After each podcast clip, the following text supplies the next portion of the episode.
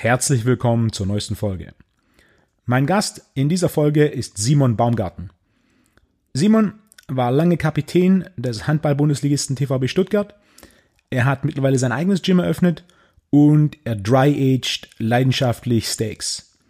Ich spreche mit Simon über die aktuellen Auswirkungen der Corona-Pandemie auf den Handball und auf die Besonderheit der Verschiebung des Champions League-Finale im Dezember. Simon erzählt ebenfalls viele Geschichten aus seiner langen Karriere im Handball, den ersten Spielen in der Bundesliga mit 17 Jahren, die lange Zeit beim TVB Stuttgart und seine größten Momente und Erfolge sowie vieles mehr rund um den Handball. Viel Spaß bei der Folge.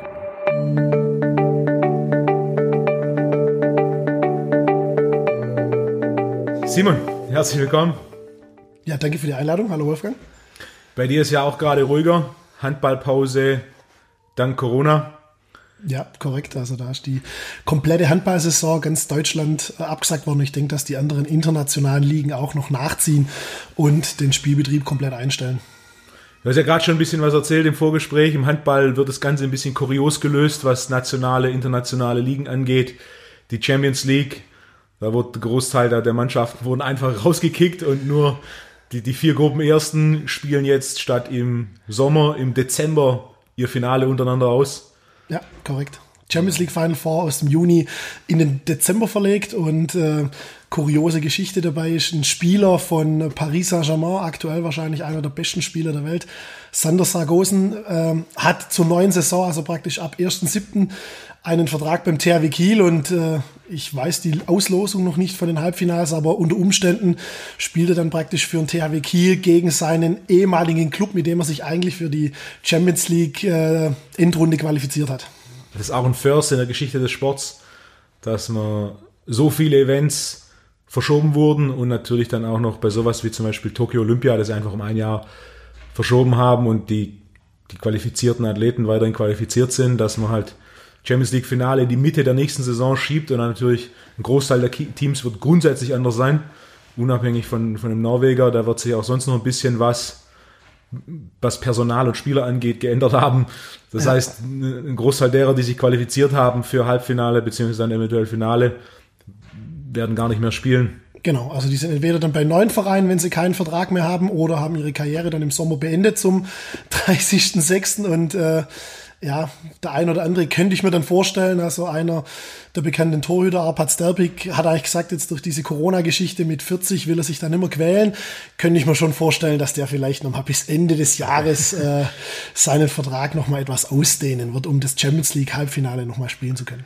Verrückt, ja. Handball-Bundesliga, die ist ja auch einfach, waren ja einer der ersten neben Eishockey, die gesagt haben, okay, Saison ist vorbei. Nee, Handball war praktisch jetzt einer der letzten. Also okay. äh, die haben sich bis letzte Woche Zeit gelassen, um zu gucken, ob sich irgendwas ändert und äh, die eine oder andere Mannschaft hätte ja wahrscheinlich gerne auch Geisterspiele gemacht, aber da gab es dann eine Präsidiumssitzung wohl mit äh, über Skype oder, oder Webex äh, mit allen Bundesliga-Vereinen, allen Geschäftsführern und dann hat man da wohl mit sehr großer Mehrheit äh, beschlossen, dass man die Saison mit sofortiger Wirkung beendet, äh, weil Geisterspiele im Handball eigentlich wenig Sinn machen, weil die Haupteinnahme eigentlich im Handball aus äh, Sponsoren und Zuschauergeldern generiert wird und äh, dann machen leere Hallen halt wenig, wenig Sinn.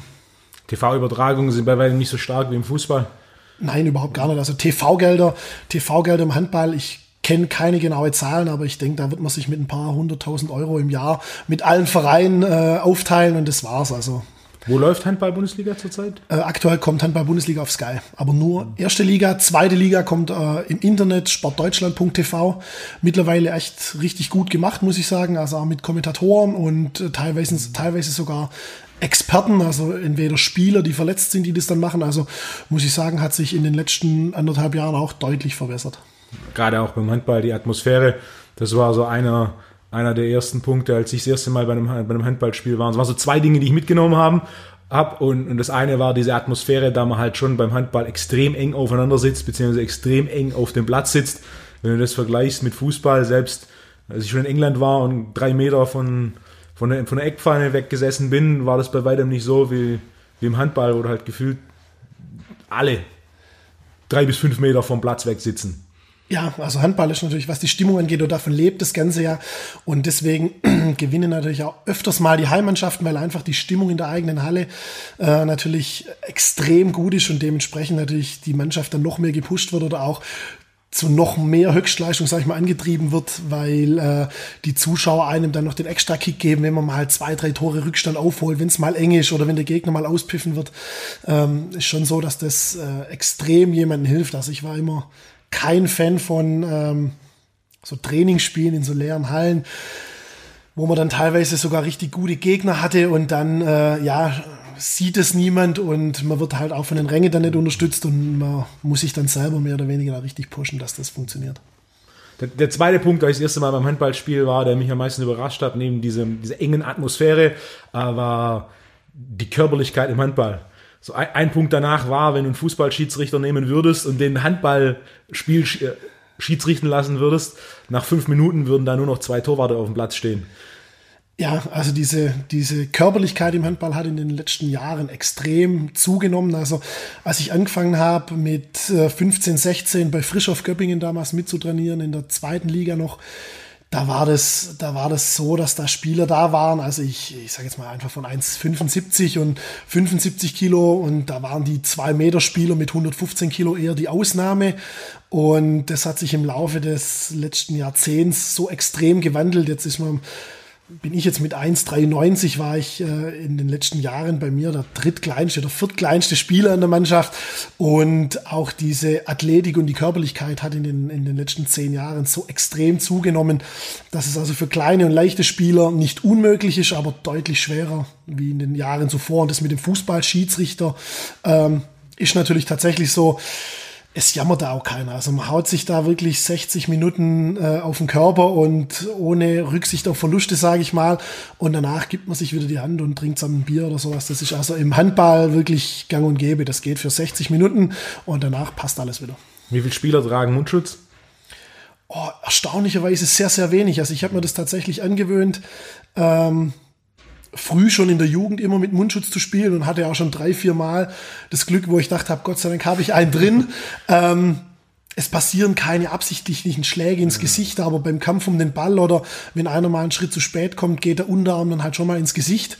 Äh, das kann dann schon mal passieren und an der Position des Kreisläufers ist natürlich schon so, dass bei Drehbewegungen immer wieder dann auch mal die Ellenbogen äh, den Körper irgendwo treffen, aber selten wirklich im Gesicht. Und es spielen erstaunlicherweise aus meiner Sicht relativ wenig mit Mundschutz. Also ich würde sagen, ein Drittel vielleicht. Okay, aber immerhin 33 Prozent, das ist, äh, das ist beeindruckend. Was, aber auch vorher, bevor ich dich kennengelernt hatte, hatte ich keine Ahnung, dass da Handball von Natur aus so leichte Thai-Box-Elemente mit drin hat, dass da der ein oder andere Ellbogen kommt, Unterarm kommt und dann ein Mundschutz tatsächlich Sinn macht. Mhm. Ja, es, es ist ja tatsächlich so, dass diese Treffer im Kopf- und Gesichtbereich meistens ja aus, aus dem heraus resultieren, dass der Angreifer eine unerwartete Bewegung oder eine unerwartete Richtungsänderung macht und der Abwehrspieler in dem Moment einen Schritt zu langsam ist und ihn nicht mehr am Körper trifft, sondern dann halt dementsprechend im Gesicht. Aber ähm, das ist dann keine Absicht und passiert tatsächlich relativ, relativ selten. Also so richtige harte, absichtliche Fouls gibt's natürlich schon, aber ähm, wenig. Das heißt keine Schwalben im Handball. Nee, also es gibt, es gibt natürlich äh, den einen oder anderen, der dann eigentlich versucht, mit spektakulärem Hinfallen nochmal einen Freiwurf zu schinden, nenne ich es mal, aber das finde ich ist noch normal und es ist nicht übertrieben, so wie im Fußball, wenn da Neymar sich bei der kleinsten Berührung 24 Mal auf den Boden wälzt und äh, tut, wie wenn er vom Blitz getroffen wird. Also das, das passiert im Handball ja. definitiv nicht. Ja. Wenn das jemand machen würde, wird es in der Kabine extra Schläge geben. Ich vermute keine extra Schläge, aber äh, ja, das ist jetzt nicht so gut angesehen, wenn man sich da hinschmeißt und äh, theatralisch äh, versucht, irgendwelche Pfiffe zu kriegen. Und es gibt meistens die Quittung ja durch die Zuschauer schon direkt. Also wenn du dann in der Ostseehalle oder Sparkassenarena in Kiel ähm, ausgepfiffen wirst von 10.000 Leute, das jedes Mal, wenn du einen Ball berührst, ja, den einen oder anderen beeindruckt es dann eigentlich schon nachhaltig. Ähm, muss man dann, muss man dann schon sagen, ja. Ist Sparkassen Arena Ostseehalle die größte Halle in Deutschland, beziehungsweise die mit der präsentesten Stimmung? Ja, man muss, man muss sagen, die größte Halle ist, glaube die SAP Arena mit 15.000 Leute, ähm, beziehungsweise als Gummersbach noch erste Liga war, haben die hin und wieder in der Köln Arena gespielt. Ähm, da ist man natürlich aber relativ weit weg vom Handballfeld. Äh, in Kiel sitzt man natürlich relativ nah und das ist schon, also mir ging es zumindest so, als ich dort das erste Mal eingelaufen bin, du weißt genau, hast als Kind oder als Jugendlicher dort die ganzen Spiele angeguckt, die großen Schlachten deiner, deiner Vorbilder vielleicht sogar, die da in dieser Halle große Mannschaften besiegt haben. Also das ist schon ein ganz anderes Gefühl, wie wenn ich jetzt in Wetzlar an die Rittal Arena einlaufe, wo ich auch Respekt habe, aber natürlich im Vergleich zu einer Ostseehalle in Kiel, wo eine ganz andere Vergangenheit dahinter steht, ähm, ist das, ist das aus meiner Sicht, aus meiner Sicht was anderes. Also ich habe gerne in der Ostseehalle gespielt, weil die immer ausverkauft ist, weil äh, die haben, ich weiß es nicht, ich glaube 10.300 Plätze ähm, und glaube 10.000 Dauerkarten verkauft und die okay. müssen irgendwie einen kleinen Prozentsatz für die Gästefans zur Verfügung ja. stellen. Also da war es in den, in den Top-Zeiten vor so sechs, sieben Jahren so, ähm, dass die, dass Dauerkarten zu kaufen gar nicht möglich war. Also außer es ist jemand verstorben und es ist eine frei worden. Also gab es Wartelisten. Ich denke, die gibt es heute immer noch, weil ähm, ja, in Kiel oben gibt es halt jetzt noch Holstein Kiel, zweite Liga, aber sonst ist äh, relativ wenig mit Sport oder Fußball oder Konkurrenz. Und dementsprechend ist in der Ostseehalle immer voll. Und das ist natürlich, wenn du als Aufsteiger in anderen Hallen spielst, ist dann manchmal die Halle die Halle halb leer, will ich mal sagen. Also als wir aufgestiegen sind mit dem TVB Stuttgart damals und wir das erste Mal in der SAP Arena gespielt haben, da sehen halt 5000 Leute in der Halle, wo 20 oder 15.000 Leute reinpassen, relativ wenig aus. Und ähm, ja, deshalb war das immer toll, in Kiel zu spielen, weil da wusstest du schon vorab, da sind 10.300 Leute da, immer ausverkauft. Egal wer kommt. Wie, wie viele Jahre hast du erste Liga gespielt? Oh, ich habe mit 16 die ersten äh, oder mit 17 die ersten Schritte in der ersten Liga gemacht bei Frischhoff Göppingen, mehr oder weniger, aber hauptsächlich als Zuschauer. Und äh, habe dann jetzt äh, fünf Jahre mit dem TVB in der ersten Liga gespielt. Und jetzt äh, reitest du in das Abendrot deiner Karriere. genau, so kann man das, so kann man das nennen. Äh, Habe jetzt nochmal die Möglichkeit, mit meinem Bruder nächstes Jahr zusammenzuspielen. Kommende Saison, die Saison nach Corona, wann auch immer die starten wird, nochmal mit meinem Bruder zusammenzuspielen. Das haben wir irgendwann mal vor 15, 16 Jahren äh, besprochen, haben gesagt, wenn sich die Möglichkeit mal ergibt, zusammen zu spielen, äh, wird man das gerne mal machen. Und es war die letzten Jahre einfach gar nicht möglich, äh, weil wir natürlich auch auf der gleichen Position spielen und dementsprechend äh, natürlich uns die Spielzeiten dann teilen, wo keiner von uns ein Problem hätte, aber äh, die Vereine natürlich sagen, wir holen nicht zwei Spielertypen von der gleichen, von der gleichen Sorte.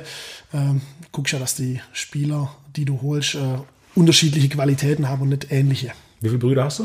Äh, wir sind insgesamt zu dritt. Okay, das heißt, einer macht auch Handball und der andere macht MMA. Genau. Okay. Cool. Fußball-Bundesliga ist jetzt vorbei. Das heißt, der, der jetzt Erster ist, ist Meister und der, der Letzter ist, steigt ab. Oder wie haben Sie das geregelt? Also in der, in der Handball-Bundesliga haben sie es jetzt so gemacht, ähm, dass ähm, der Erste aktuell Meister ist. Und die anderen Mannschaften, also es wird über so eine Quotientenregelung äh, gemacht. Das heißt, äh, Punkte durch Anzahl der Spiele mal 100 war, glaube ich, die Formel, wenn ich mich richtig erinnere, auf eine Nachkommastelle gerundet. Und bei gleichem Quotienten entscheidet das Torverhältnis. Und dementsprechend haben sie praktisch Meister gekürt, was relativ deutlich war. Äh, Platz zwei für die Champions League, was meines, wenn ich richtig überlege, auch relativ deutlich war. Es gab nur noch einen Platztausch zwischen den Rhein-Neckar-Löwen und Magdeburg, glaube ich. Ich weiß es nicht. Zwecks den internationalen Plätzen ähm, oder Füchse Berlin, ich weiß es, weiß es nicht auswendig. Wer sind die ersten zwei gerade? Äh, Kiel und Flensburg, die zwei Nordmannschaften. Kiel ist Meister. Kiel ist Meister, Flensburg Zweiter. Und die haben äh, deutschlandweit geregelt, es gibt keine Absteiger, keine sportlichen Absteiger. Heißt, die Ligen werden alle aufgestockt. Ähm, Bundesliga heißt nächstes Jahr zwei Spiele mehr, weil ähm, Tusem Essen und äh, Coburg aus der zweiten Liga aufsteigen und Nordhorn und ähm, die Eulen Ludwigshafen die auf den letzten beiden Plätzen sind, äh, in der ersten Liga bleiben.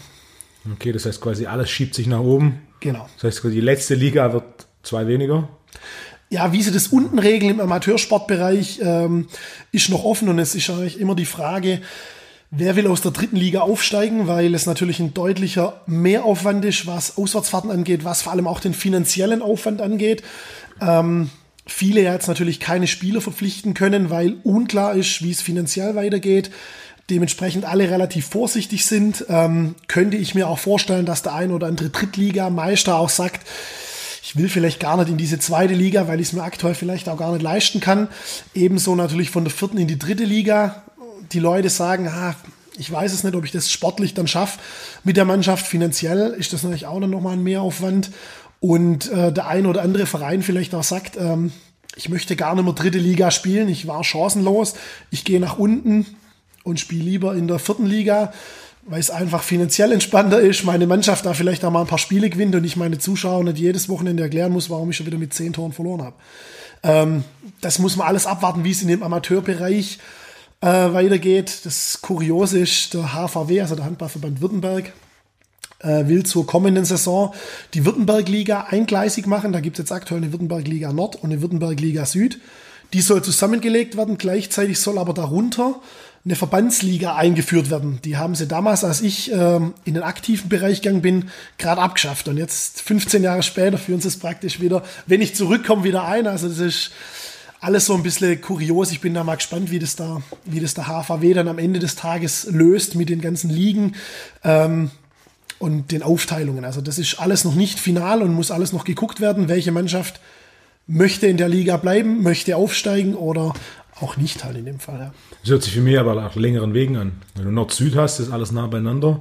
Genau. Wenn du jetzt zwei ja. ja, jetzt in der Württemberg-Liga, sage ich mal, geht das Ganze dann noch. Äh, früher, als es die zweigleisige zweite Liga gab, äh, Norden, Süden, dann waren es weitere Wege, das muss man sagen. Äh, als es die eingleisige zweite Liga dann gab, aber ja, jetzt Württemberg-Liga, wenn ich dann von Weiblingen nach Schweigheim fahren muss, ist natürlich relativ kurz, sind drei Kilometer. Und wenn ich halt nach äh, Lauderstein fahren muss, dann sind es halt 25 oder 30 Kilometer nach, nach äh, Richtung Donsdorf, da in Richtung Göppingen. Also ja, es sind weitere Wege, aber in dem Bereich ist das alles noch überschaubar. Da gibt es eine Mannschaft noch, glaube ich, Wangen im Allgäu, wo du einmal weiter fahren musst, aber das ist dann, denke ich, auch machbar. In Grenzen. Ja. Was interessant ist in Kiel und Flensburg, dass der Norden so stark ist im Handball ja, seit, seit ich eigentlich denken kann und Handball eigentlich intensiv verfolge, war ich immer der THW Kiel das Maß aller Dinge, hat immer oben gespielt, war in der Champions League relativ weit, hatte immer die Spieler, äh, die international gefragt waren. Ähm, die Flensburger haben einen ganz, ganz großen örtlichen Vorteil ähm, und haben sehr, sehr viele Dänen und Skandinavier in ihrer Mannschaft, die halt sagen, okay, ich bin halt lieber direkt an der Heimatgrenze und kann halt mal übers Wochenende heimgehen zur Familie, bevor ich dann irgendwo, ich sage jetzt mal in Mannheim sitze und das halt nicht kann. Und da wird dann halt ähm, dieser Aspekt in den Vordergrund gestellt. Und die holen sich dann halt die skandinavischen Spieler, die jetzt in den letzten Jahren ja auch Olympia-Weltmeisterschaften, also Dänemark, Schweden, Norwegen vor allem jetzt gerade, das sind ja die Mannschaften, die die Medaillen zusammen mit Frankreich verteilen die letzten Jahre. Und ähm, dementsprechend ist das für die natürlich relativ, relativ angenehm. Ich will nicht sagen, dass der Süden äh, oder die Mitte Deutschlands komplett äh, fehl am Platz ist äh, oder schlecht spielt, aber äh, das Gute im Süden ist, jetzt haben wir da mit Balingen, mit den Rhein-Neckar-Löwen, mit den Eulen Ludwigshafen, mit dem TVB Stuttgart, äh, mit Frischhoff Göppingen auch mittlerweile ein etliche Erstligisten hier auch im Süden, so dass das, denke ich, sich auch über die Jahre hinweg entwickeln wird. Und der große Vorteil im Norden ist halt noch, die haben halt keine Konkurrenz durch den Fußball. Während hier halt der VfB direkt um die Ecke ist. Ähm, Bayern München, also in, in Bayern gibt's ja nicht wirklich, äh, außer Fürstenfeldbruck, die jetzt in die zweite Liga aufsteigen. Handball ist da ja völlig tot. Äh, alle hoffen ja immer, dass der Uli Hoeneß irgendwann mal sagt, ich mache einen FC Bayern Handball auf. Und das glaube ich aber wird nicht, wird nicht passieren, weil ein Basketball, den hat er ja innerhalb von kurzer Zeit aus dem Boden gestampft und er könnte das auch mit dem Handball machen, aber äh, ich kenne die Gründe nicht, aber ich glaube nicht, dass das passieren wird. Und ähm, Dominik Klein leistet jetzt da in diesem bayerischen Handballverband, ich will es mal Pioniersarbeit nennen, um da einfach diesen bayerischen Handball weiterzuentwickeln, dass da auch ein bisschen mehr kommt, weil es im Süden natürlich auch sehr, sehr gut tut, wenn da äh, Handball, Handball äh, dementsprechend auch öfters, öfters vertreten ist. Biedigheim habe ich noch komplett vergessen, zweite Liga. Also es ist schon so, dass der Süden Handball hat, aber natürlich sehr, sehr viel Konkurrenz auch da ist und dementsprechend natürlich die Etats deutlich differieren zwischen Norden und Süden. Ich meine, bei der WM mal aufgeschnappt zu haben, dass der Ursprung des Handball auch in Jütland liegt, dieser dänischen Halbinsel. Da muss ich natürlich, muss ich natürlich sagen, äh, das weiß ich tatsächlich nicht, äh, wo der Handball dann am Ende des Tages seinen Ursprung hatte, wer da angefangen hat, damit den Ball aufs Tor zu werfen oder ob irgendwann mal jemand beim Fußball das Ding in die Hand genommen hat und geworfen hat, ähm, weiß ich, weiß ich leider nicht, aber das kann, kann aber wie du sagst, sein. ist recht norddominant, aber allgemein Handball ist recht europadominant. Ja. Das ist in den USA wird Handball gar fast ja. nicht gespielt. Da gab es mal so Versuche, wenn ich mich richtig erinnere, ja. dass, dass ein paar europäische Mannschaften rübergehen und ja, es ist also tatsächlich so, in Amerika hat man jetzt äh, in den letzten Jahren immer versucht, an Weihnachten und also zwischen Weihnachten und Neujahr praktisch, äh, an so einer Unihalle mehr oder weniger hat man äh, Handballstars, die, also Gretsche und die, die halt international bekannt sind, hat man nach Amerika eingeflogen und hat da so, einen, so ein Fun-Spiel gemacht, irgendwo zwischen Weihnachten und Neujahr, um der Handball so ein bisschen salonfähig zu machen. Aber weil eigentlich der Handball von der, von der Art her den Amis eigentlich gut gefallen müsste, weil es ist Action, es gibt auf, es gibt auf die Mütze, es passiert viel, es gibt viele Tore. Also ich will nicht sagen, das ist eine Art Football, aber es geht schon in Richtung Actionsport. Aber das hat sich irgendwie nie durchgesetzt. Ähm, und dann gibt es noch den Super Globe, wo halt die ähm, Emirate natürlich ein paar Euro in die Hand nehmen und dann halt äh, die Top-Mannschaften international einfliegen. Also es ist meistens immer Barcelona, äh, THW Kiel, Westbrem, also die Top-Teams aus Europa einfliegen, die dann da halt äh, innerhalb kürzester Zeit drei, vier Spiele machen, um dann diesen diesen äh, Pokal da auszuspielen, der dann von einem Scheich zur Verfügung gestellt wird.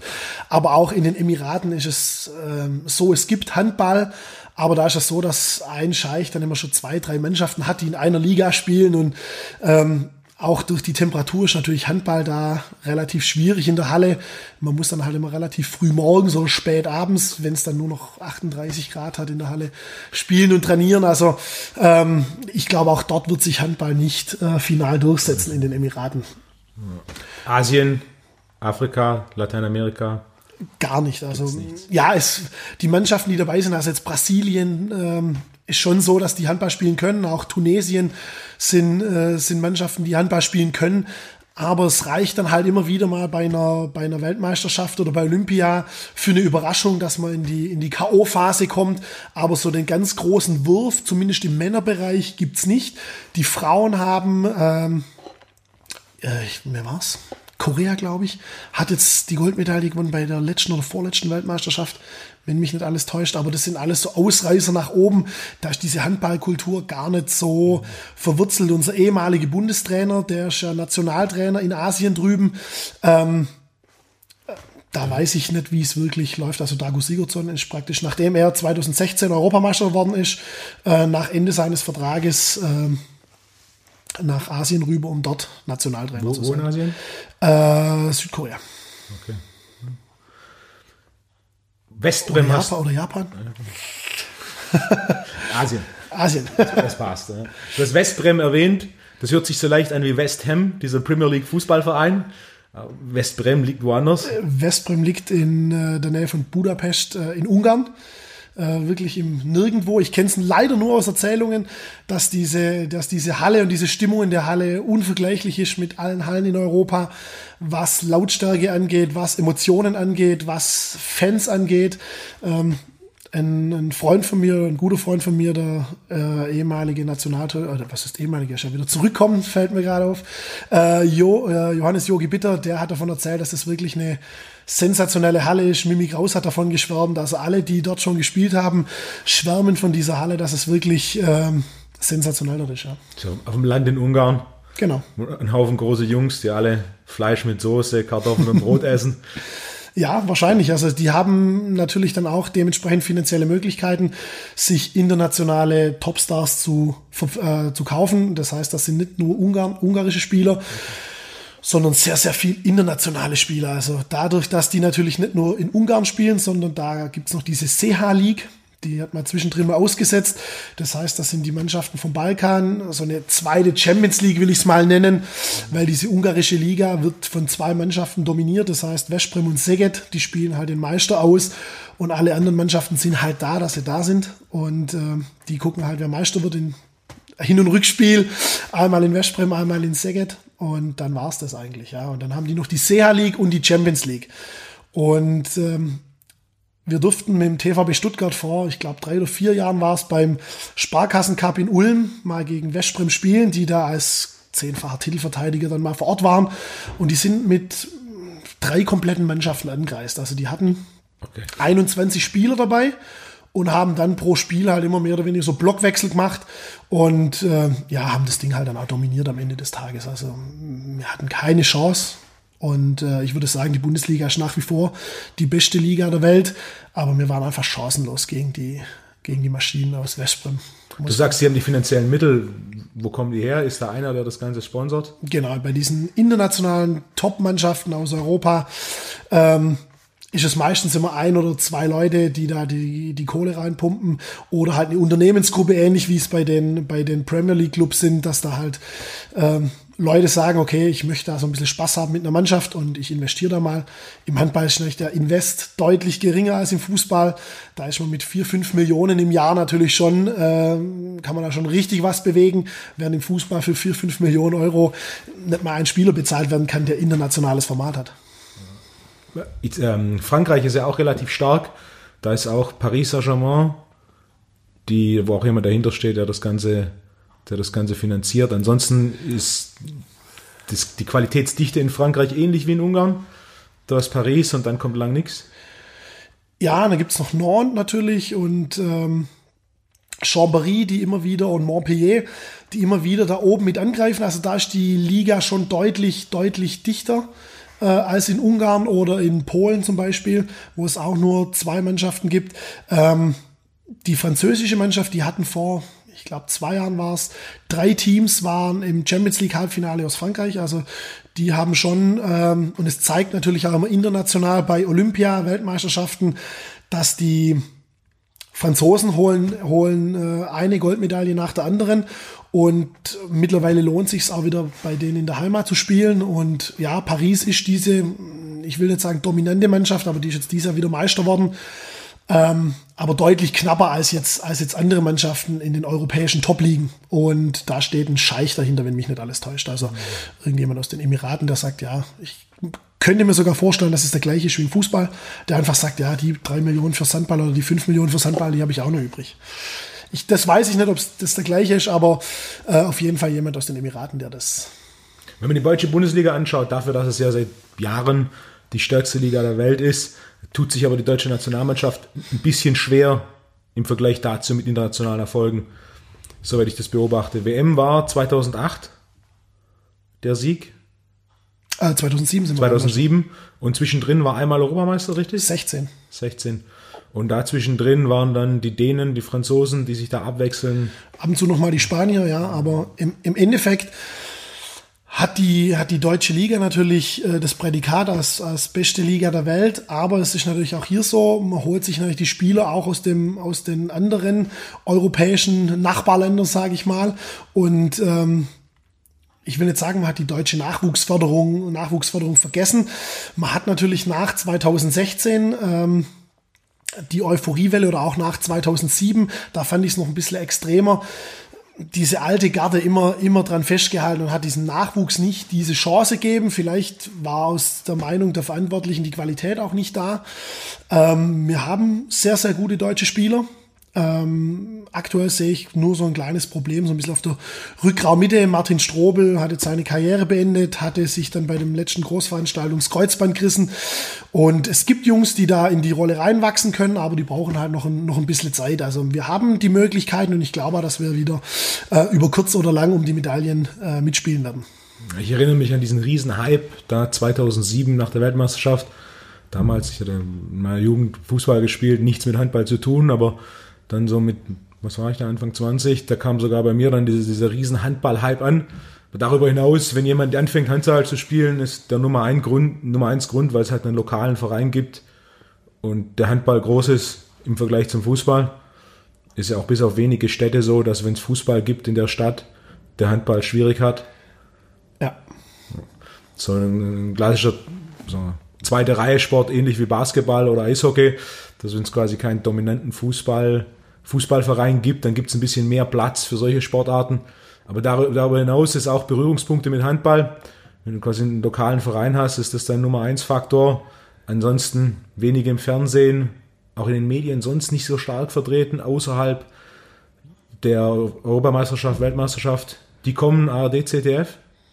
Ja, also man hat es jetzt wieder zurückgeholt zu den öffentlich-rechtlichen, diese Fernsehzeiten für die Nationalmannschaft. Man hat damals, also wie es genau gelaufen ist, weiß ich nicht. Ähm, aber es war so, man hat diese Rechte zur Übertragung dieser äh, Großveranstaltungen ausgeschrieben und ich meine, Al Jazeera hat damals gesagt, ja, ich kaufe mir die Rechte. Und dann ist jedem ja aufgefallen irgendwann, okay, dann kann ich es ja gar nicht mehr gucken in Deutschland. Und dann hat damals die DKB, die Bank. Damals hieß es ja noch DKB Handball Bundesliga.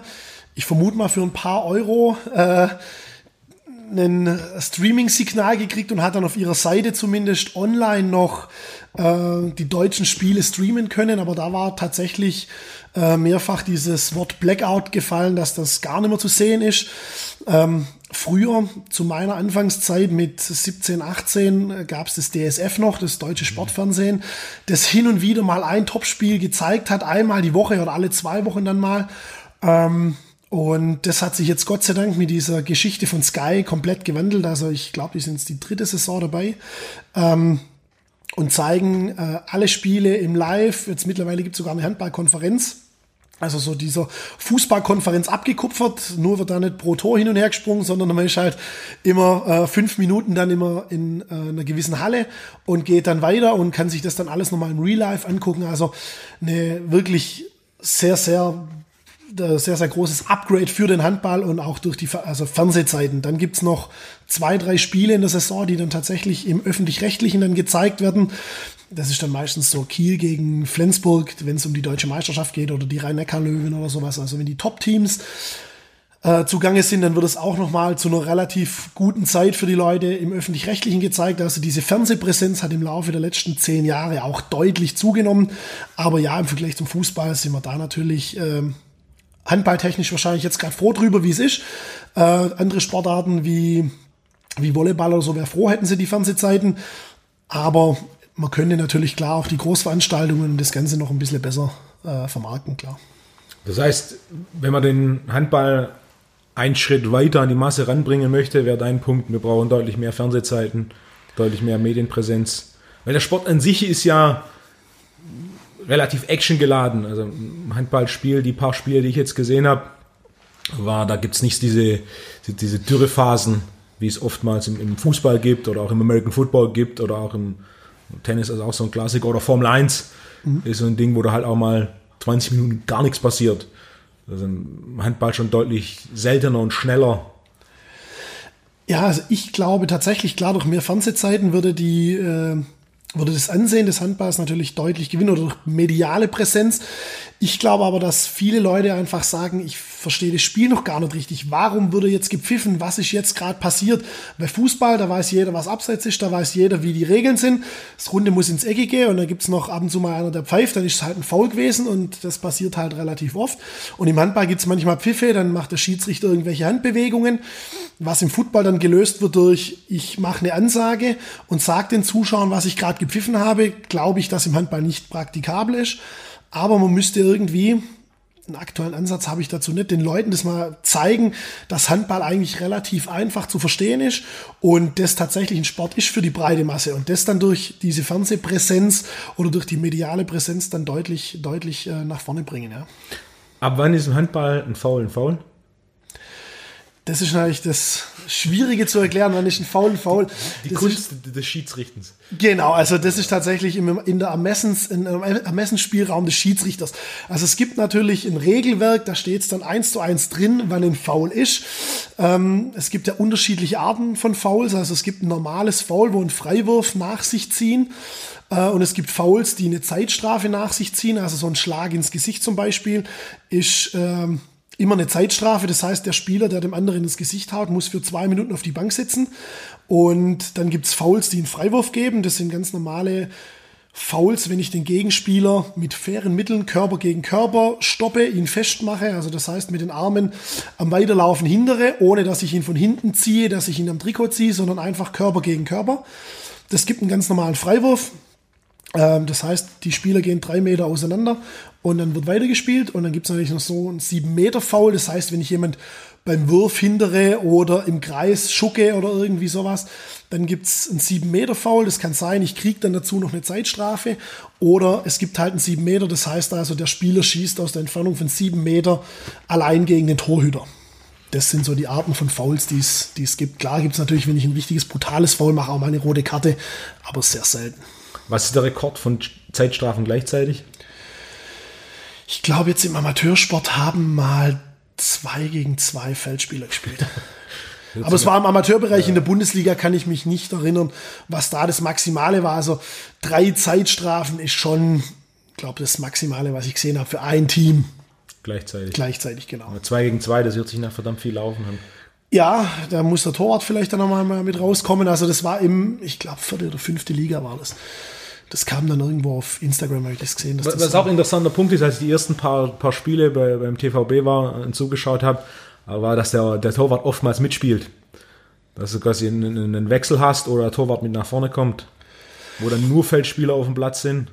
Ja, das gab eine, es gab eine Regeländerung. Früher hat es äh, nur ein, äh, ein Trainer praktiziert und hat sich das damals getraut oder hat es sogar eingeführt. Es war damals Dr. Rolf Brack, der damals Trainer in Balingen war. Was ist damals? Damals, das ist acht, neun Jahre her. Vielleicht auch ein bisschen, also er war insgesamt, glaube ich, zehn, zwölf Jahre bei Balingen. Also er ist mit denen aus der zweiten Liga aufgestiegen mit ganz bescheidenen Mitteln und hat die Mannschaft jedes Jahr mit dem geringsten Etat in der Liga gehalten und hat natürlich über die Abwehr, über den Kampf die Leute, die Leute ähm, oder die Gegner dann äh, eingeschüchtert und dominiert, weil der hatte nie die besten Spieler, auch nicht die finanziellen Mittel dafür. Und aus dem Grund hat er früher damals eingeführt und hat gesagt, ich wechsle den Torhüter aus und bringe einen siebten Feldspieler mit rein, der sich dann ein Jersey überzieht, dass er als Torwart gekennzeichnet ist.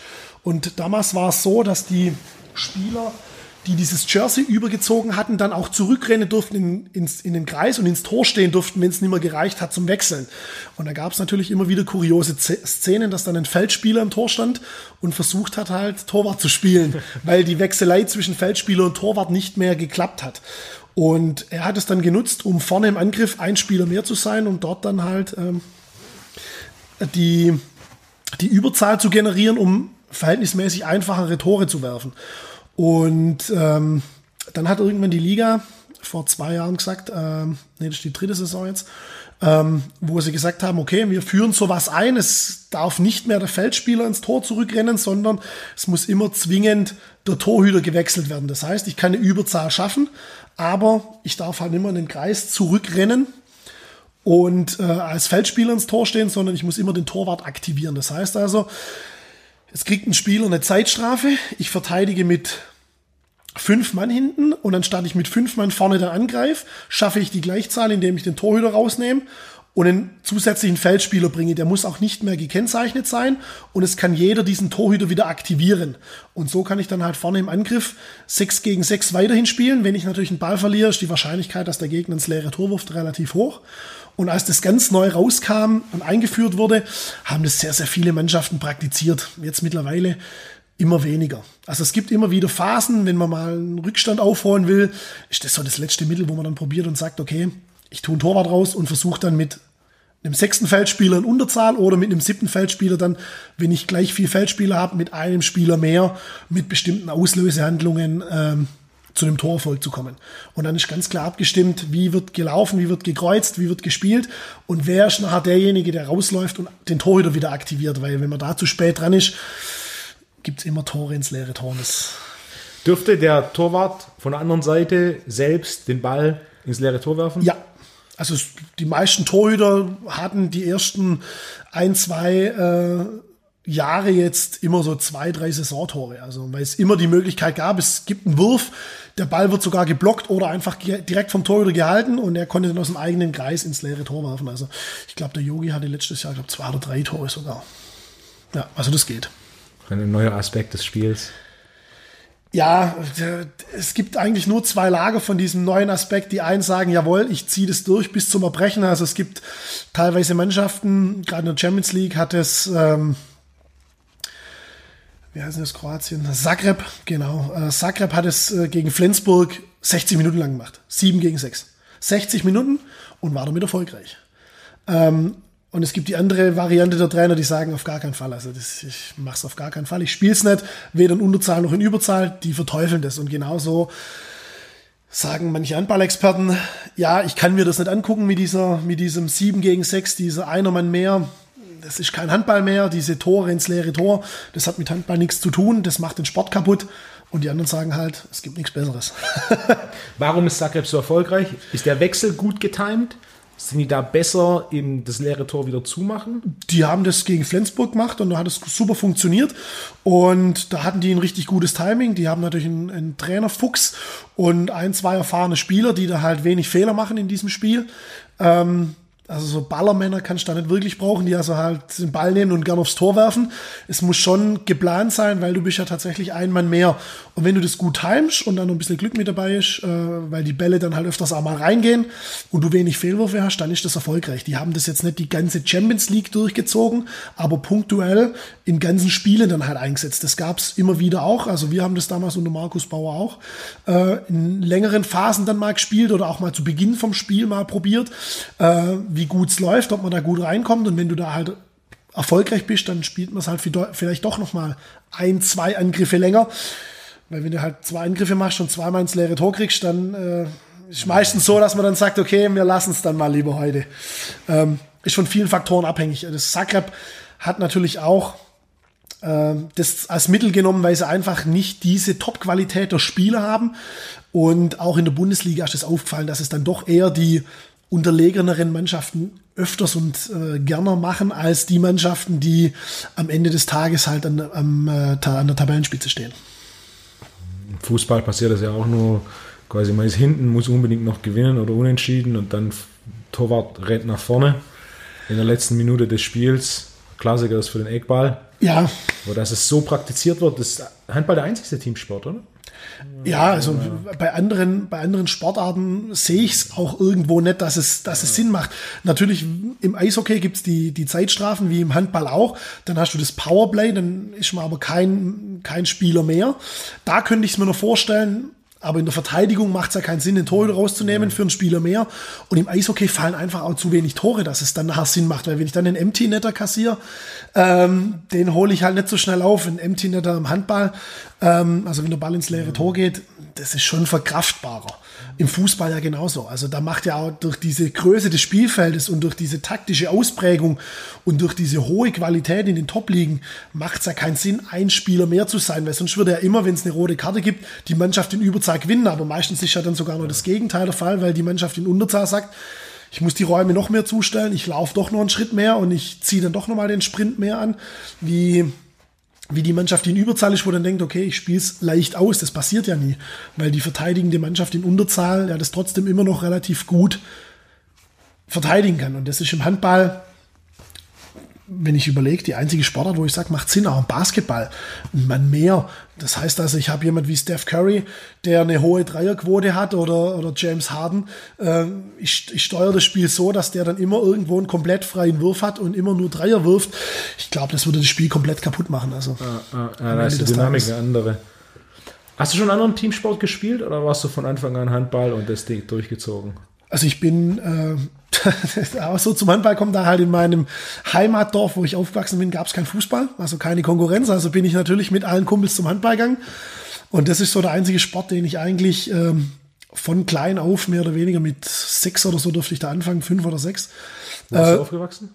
In Wiesgoldingen. Das ist so ein kleines Dorf zwischen äh, Schwäbisch Gmünd und Göppingen. Das ist so das, was die meisten irgendwo kennen. Ähm, hat 1500 Einwohner. Äh, da bin ich, da bin ich aufgewachsen und bin dann mit äh, 16 wurde oder mit 15 wurde damals die Handballakademie in Göppingen gegründet und dann war ich dann äh, da schon so in diesem erweiterten Blickfeld von Frischauf und habe dann schon mit 15 auch bei dieser Zweitligamannschaft mittrainieren dürfen. Okay, und dann mit, mit 17 schon das erste Mal auf der Bank gesessen in der Bundesliga? Genau. Mit und 17 war dann die ersten Schritte in der Bundesliga, beziehungsweise hauptsächlich im Training, Spiele habe ich jetzt nicht so viel gemacht, immer so ein paar ganz kurze Kurzeinsätze, so ganz am Ende vom Spiel, so ich war auf dem Spielfeld, ole ole. Ähm, ja, und dann bin ich von Frischauf dann äh, relativ zügig auch nach Bittenfeld, hieß es damals noch dritte Liga. Und dann sind wir innerhalb von zwei Jahren in die zweigleisige zweite Liga aufgestiegen, haben da uns kontinuierlich nach oben gearbeitet. Dann gab es diese Qualifikation für die eingleisige zweite Liga, die haben wir relativ souverän geschafft und haben dann, glaube ich, nochmal vier Jahre äh, zweite Liga gespielt, bis wir dann äh, den Aufstieg in die Bundesliga real, realisiert haben. Andere Teamsportarten. Ich habe natürlich Fußball gespielt. Mein Vater war lange Jahre Fußball-Torhüter bis in die Oberliga, damals höchste, höchste Amateurklasse. Und habe das natürlich parallel alles gemacht. Ich war äh, Fußball, Handball und Schwimmen. Und äh, ja, habe außer Sport eigentlich nicht mehr viel gemacht. Die Schule war so ein Zwang nebenher, den ich dann natürlich auch noch irgendwie machen musste. Und äh, war dann aber relativ schnell klar, ich höre Handball und äh, höre Handball, ich höre Schwimmen und Fußball wieder auf und konzentriere mich auf eins. Und das hat sich dann am Ende des Tages natürlich ausgezahlt. Finanziell hätte ich vielleicht doch Fußball wählen sollen, aber, aber nee, das passt alles, wie es war. Wie lange hast du TVD gespielt? Das sind über zehn Jahre. Also das ist jetzt durch die abbrochene Corona-Saison waren es 16 Jahre beim TVB. Okay. So lange Zeit. Der TVB hat ja auch so ein bisschen so eine Hero-Story. TVB hat angefangen in der, was ist das, fünfte Liga gewesen? Ja, also die sind äh, innerhalb von zehn Jahren, wenn mich nicht alles täuscht, äh, von der fünften in die Bundesliga aufgestiegen. Also da ging es relativ zügig. Es gab damals ähm, die Vision von, von Günter Schweikart, der gesagt hat, ich möchte mit dem TVB Bundesliga spielen und das wurde dann damals wohl an den Stammtischen erzählt und haben halt alle gelacht. Damals war der TVB fünfte Liga. Niemand hatte äh, den TVB auf der Landkarte und äh, seine Söhne Michael und Jürgen waren ja dann da in der Jugend und äh, dann gab es noch ein, zwei andere, die, äh, die da äh, in dem Jugendbereich äh, gespielt haben und mit denen ist man dann irgendwann in den aktiven Bereich gegangen und ist dann mehr oder weniger von der fünften Liga Jahr für Jahr aufgestiegen bis in die dritte Liga. Ich glaube, die dritte Liga war dann das erste Jahr, wo sie äh, zwei Jahre spielen mussten. Hat das Ganze dann aber immer ergänzt mit, dass ich war mehr oder weniger einer der ersten, der von außerhalb kam. Ja, also da war eigentlich, man setzt auf die eigene Jugend 100 Prozent und maximal aus dem Nachbardorf darf nur jemand kommen. Und ich war dann mehr oder weniger einer der wenigen Spieler, die, die weiter weg, von weiter weg kamen. Also wir waren damals äh, württembergischer Meister und süddeutscher Vizemeister. Und äh, dann hat äh, in der Jugend und dann hat mich der TVB damals angerufen und dann ging es eigentlich relativ schnell. Ähm, ich hatte damals eigentlich schon bei einem anderen Verein mündlich zugesagt und eigentlich stehe ich zu dem, was ich sage. Und äh, meine, ganze, meine ganzen Freunde von der Auswahlmannschaft, also vom HVW, von der HVW-Auswahl, waren ja bei Bittenfeld und dann hat mich Bittenfeld angerufen und dann hat man damals wahrscheinlich den ersten äh, Amateur-Trade äh, von Spielern gemacht, den es jemals gab. Man hat einen Kreisläufer von Bittenfeld zu Remshalden, also zu der Mannschaft, wo ich eigentlich zugesagt habe, ähm, hingeschickt und konnte mich dann dafür verpflichten. Also das war ähm, ja in so einer Nacht- und Nebel-Aktion, weil ich eigentlich mit meinem damaligen äh, Partner, der mir die Bälle immer im Kreis gespielt hat, in Remshalden zugesagt hatte. Und ich sagte Mittwochabends zu und Donnerstag mittags hat mich der TVB angerufen. Und dann ging es relativ schnell und montags war ich dann äh, Vertragsspieler beim TVB. Oder TV Bittenfeld damals noch. Das heißt, da, da warst du dann Profi? Also ich war nie komplett Profi, ich habe immer nebenher gearbeitet, ähm, weil Verletzungen machen natürlich äh, dem einen oder anderen Spieler dann einen Strich durch die Rechnung.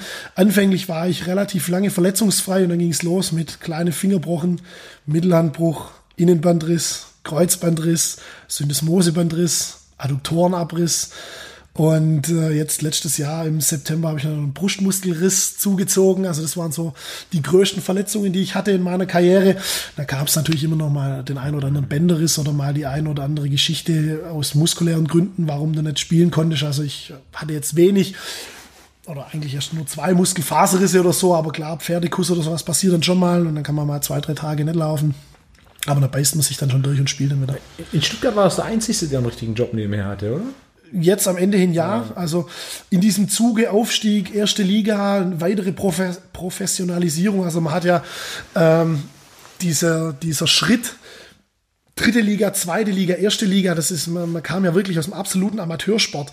Und dieses Umfeld musste erstmal mitwachsen. Und das hat relativ lange gedauert. Also, beziehungsweise der sportliche Aufstieg war viel, viel schneller, als der strukturelle Aufstieg möglich war. Also, die ersten Jahre war der VIP-Bereich in der zweiten Liga. Äh, es gab in der Bittenfelder Gemeindehalle so eine kleine Bühne, wo eine Aufführung immer war von den Schulkindern und man saß hinterm Tor, also auch noch eigentlich von der Sicht her relativ schlechte Plätze. Da gab es dann Bier aus dem Kühlschrank, Cola, Fanta und ein paar Wurstwecken. Ähm, zum Essen. Das war damals der VIP-Bereich und jetzt heute ist Catering von Sterneköchen. Also das war schon ein relativ großer Ent Entwicklungssprung. Und damals waren natürlich auch noch Leute, die gearbeitet haben, viele Studenten. Und jetzt zum Ende hin war ich der Einzige, der gearbeitet hat, ja. Und sogar noch zwei Jobs. Es gab auch Phasen, wo ich neben Handball noch zwei Jobs hatte, ja, wo ich, äh, wo ich nebenher dieses äh, Personal Trainer Business aufgebaut habe und ähm, habe ich natürlich noch nebenher bei der Stadt gearbeitet, beziehungsweise gelernt habe ich Sozialversicherungsfachangestellter bei einer Krankenkasse. Und ähm, ja, dann war irgendwann der Fahraufwand relativ groß zwischen zweimal Training am Tag in Stuttgart-Bittenfeld und ähm, Schwäbisch Gmünd. Und dann habe ich gesagt, ich muss mir irgendwas in der Gegend suchen, halbtags. Und habe dann halbtags äh, bei der Stadt in Weiblingen gearbeitet, ja. Personal Training Business, das ist ein, ein Studio. Genau. Oder Personal Training und Kleingruppentraining anbietest, anbietest. Genau. Also ich zusammen mit dem Physio. Ja, das äh, ist so nicht mehr der Fall. Also der Physio ist, hat ein Angebot gekriegt von der ATP World Tour und darf Roger Federer, Rafa Nadal und so betreuen. Kann ich verstehen, dass man da, dass man diese Chance, die wahrscheinlich nur einmal kommt, dann auch wahrnimmt und ähm, die Gelegenheit beim Shop vergreift, weil die ATP hat glaube, zehn festangestellte Physios, die weltweit die großen Turniere abdecken. Und wenn du einer davon sein kannst, macht es schon Sinn, das mal zu machen. Was natürlich damit verbunden ist, du bist viel auf Reisen und ähm, siehst aber was von der Welt natürlich. Wie lange hast du das Studio jetzt schon? Äh, angefangen habe ich äh, 1.3.2015 und hauptberuflich mache ich es jetzt, also wo ich wirklich sage, okay, ich habe den ganzen Tag, bin ich nur dafür da, seit 1.7.2019. Und jetzt quasi die letzte Saison hast du zweite Mannschaft gespielt, Stuttgart. Genau. Da kommen jetzt noch die eine oder andere Saison, quasi die Handballkarriere ausklingen lassen und dann voller Fokus auf. Genau, also der Fokus, Fokus ist jetzt natürlich schon voll auf, aufs Bewegungsmuster, weil ich, äh, ja, durch diesen Amateursport habe ich ja natürlich nicht zweimal am Tag Training, sondern eher so zwei, dreimal die Woche, äh, was natürlich viel, viel mehr Zeit für andere Dinge lässt. Aber tatsächlich verrückt hätte ich mir am Anfang auch nicht vorgestellt, dass ich ähm, erstmal lernen muss, wieder mit der Zeit umzugehen, weil ich einfach gesagt habe, okay, ich habe gehe morgens zur Arbeit, dann habe ich zweimal Training und dann gehe ich abends zur Arbeit. Ähm, also morgens Stadt, Training, Bewegungsmuster, wieder, äh, wieder Training und abends nochmal Bewegungsmuster oder mittags nochmal zur Stadt. Ähm, und jetzt auf einmal habe ich ganz andere Möglichkeiten, auch an den Wochenenden. Das sind die Auswärtsspiele nimmer in Kiel, was natürlich schade ist, weil die Stimmung in der Halle war schon gut. Äh, das sind die, sind die Auswärtsspiele drei, vier Ortschaften weiter. Ähm, da habe ich dann danach noch Zeit, da habe ich davor noch Zeit. Also es ist ein ganz anderes Zeitgefühl, das ich erstmal wieder richtig lernen muss, äh, wieder richtig reinzufinden in das Ganze, weil einfach dieser Leistungsdruck nicht mehr so da ist. Also ihn gibt es noch, aber nicht mehr so da ist wie damals zu Erstliga-Zeiten. Wenn du zurückdenkst an deine Karriere, diese plus minus 20 Jahre Handball auf höchstem Niveau, was war so das eine Spiel, wo du jetzt noch dran denkst und denkst, wow, Boah, das auf ein Spiel einzugrenzen ist schon richtig hart. Ich Aber fand. So, so, ich mag ja die, die Dreier, die Dreierfragen, so der Top 3, der Aufstieg von der zweiten in die erste Liga. Mit ja, nee, das, also da, wenn ich ein Spiel nennen müsste, würde ich tatsächlich das Spiel in der Bittenfelder Gemeindehalle nennen, das mehr oder weniger den Aufstieg in diese zweite Liga klar gemacht hat. Und es war, wir waren drei Tore hinten zum Schluss und kämpfen uns ran und es waren nur noch zweieinhalb Minuten und der Gegner Konstanz verliert kurz vor Schluss nochmal den Ball. Wir gehen nach vorne, nehmen eine Auszeit, es sind noch zehn Sekunden und Jürgen Schweiker, der jetzt Geschäftsführer und Trainer ist, hat damals noch gespielt und war derjenige, der mir die Bälle immer reingespielt hat und es war eigentlich klar, wir versuchen es über die Zweierkombi, entweder er wirft oder legt dann den Ball an den Kreis. Und dann hat Konstanz eine Manndeckung gemacht und das, was wir vorhatten, war nicht mehr möglich. Und auf der anderen Seite mein äh, Rückraumrechter, der Patrick Rote damals, der hatte ähm, dann auch den Einfall, wir könnten es auf der anderen Seite probieren und er hat den Ball dann auch nachher zu mir reingespielt und ein Stück weit zu, äh, zu weit nach vorne und ich hechte nach dem Ball und fauschte den praktisch in der Luft liegend am Torhüter vorbei, was dann tatsächlich zwei Sekunden vor Schluss das entscheidende Tor zum Ein-Tore-Sieg war. Und das wäre das Spiel, wo ich sagen würde, das war das, was mir so am meisten in Erinnerung blieb.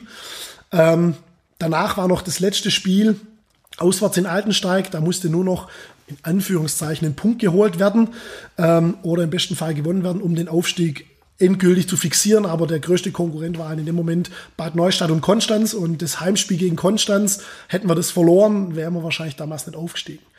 Das wäre so das entscheidende Spiel, wo ich sage, und wahrscheinlich auch die beste Situation. Eine ähnliche Situation gab es dann erstes Jahr zweite Liga, letzter Spieltag. Wir spielen auswärts bei einem etablierten Zweitligisten in Hüttenberg, ähm, müssen unbedingt gewinnen. Gleichzeitig muss der TV Kirchzell bei einem etablierten Zweitligisten äh, in den jetzigen Eulen Ludwigshafen, damals noch TSG Friesenheim, die müssen dort verlieren und wir müssen gewinnen und ähm, auch da habe ich einen relativ entscheidenden Wurf kurz vor Schluss. Wir waren zwei Tore vorne und äh, ich treffe den Ball. Wir sind mit drei Tore vorne. Gleichzeitig hält damals noch der Jürgen Müller einen entscheidenden sieben Meter hinten im Tor. Und wir sitzen da vor den Telefonen, weil einer von den Fans in Ludwigshafen in der Halle war. Und dort ist die Entscheidung auch praktisch in letzter Sekunde gefallen. Die verlieren, wir gewinnen was eigentlich keiner für Möglichkeiten hat und wir bleiben in der zweiten Liga. Das wäre so das Spiel Nummer zwei oder dieser zweite Moment dieses, dieses Spiel, wo ich, wo ich sage, das sind, das sind so die Top zwei Momente und dann natürlich äh, dieser Aufstieg, dieser Aufstieg in die erste Liga und kurioserweise der Nichtabstieg zwei, aus der zweiten Liga wieder in die dritte Liga in Hüttenberg. Gleichzeitig ist da der Aufstieg in die erste Liga realisiert worden. Äh, wir gewinnen in Hüttenberg mit, ich glaube, 28, 24. Kein gutes Spiel, aber wir steigen auf. Es sind keine Ahnung, 500, 600 Bittenfelder in der Halle. Äh, und wir kommen, wir kommen nach Bittenfeld. Äh, das war sowieso immer sensationell. Nach dem Aufstieg in die zweite Liga, Fackelzug zum, zum Vereinsheim hoch und also wirklich eine Woche lang durchgefeiert bei Sponsoren auf dem Hof. Und auch das mit der ersten Liga unbeschreiblich, diese Busfahrt danach, wenn man dann einfach da im Bus sitzt und äh, einfach weiß, okay, man ist jetzt in die wahrscheinlich stärkste Liga aufgestiegen und hat das mit seinem Verein geschafft. Also wenn das damals jemand gesagt hätte, ich spiele mit, mit dem TVB oder mit dem TV Bittenfeld damals erste Liga, hätte ich gesagt, ja, schön wär's. Und dann kommen diese großen Duelle. Also klar ist toll, in den großen Hallen zu spielen und gegen seine Idole oder gegen Mannschaften zu spielen, die international unterwegs sind. Ähm, aber das wären so meine drei Top-Momente. Also das Heimspiel gegen Konstanz äh, würde ich an, an eins setzen. Der Klassenhalt in Hüttenberg an zwei und der Aufstieg in Hüttenberg in die erste Liga an drei äh, wären so meine drei Top-Momente. Alright, das war die erste Hälfte meines Gesprächs mit Simon. Die zweite Hälfte folgt in der nächsten Episode.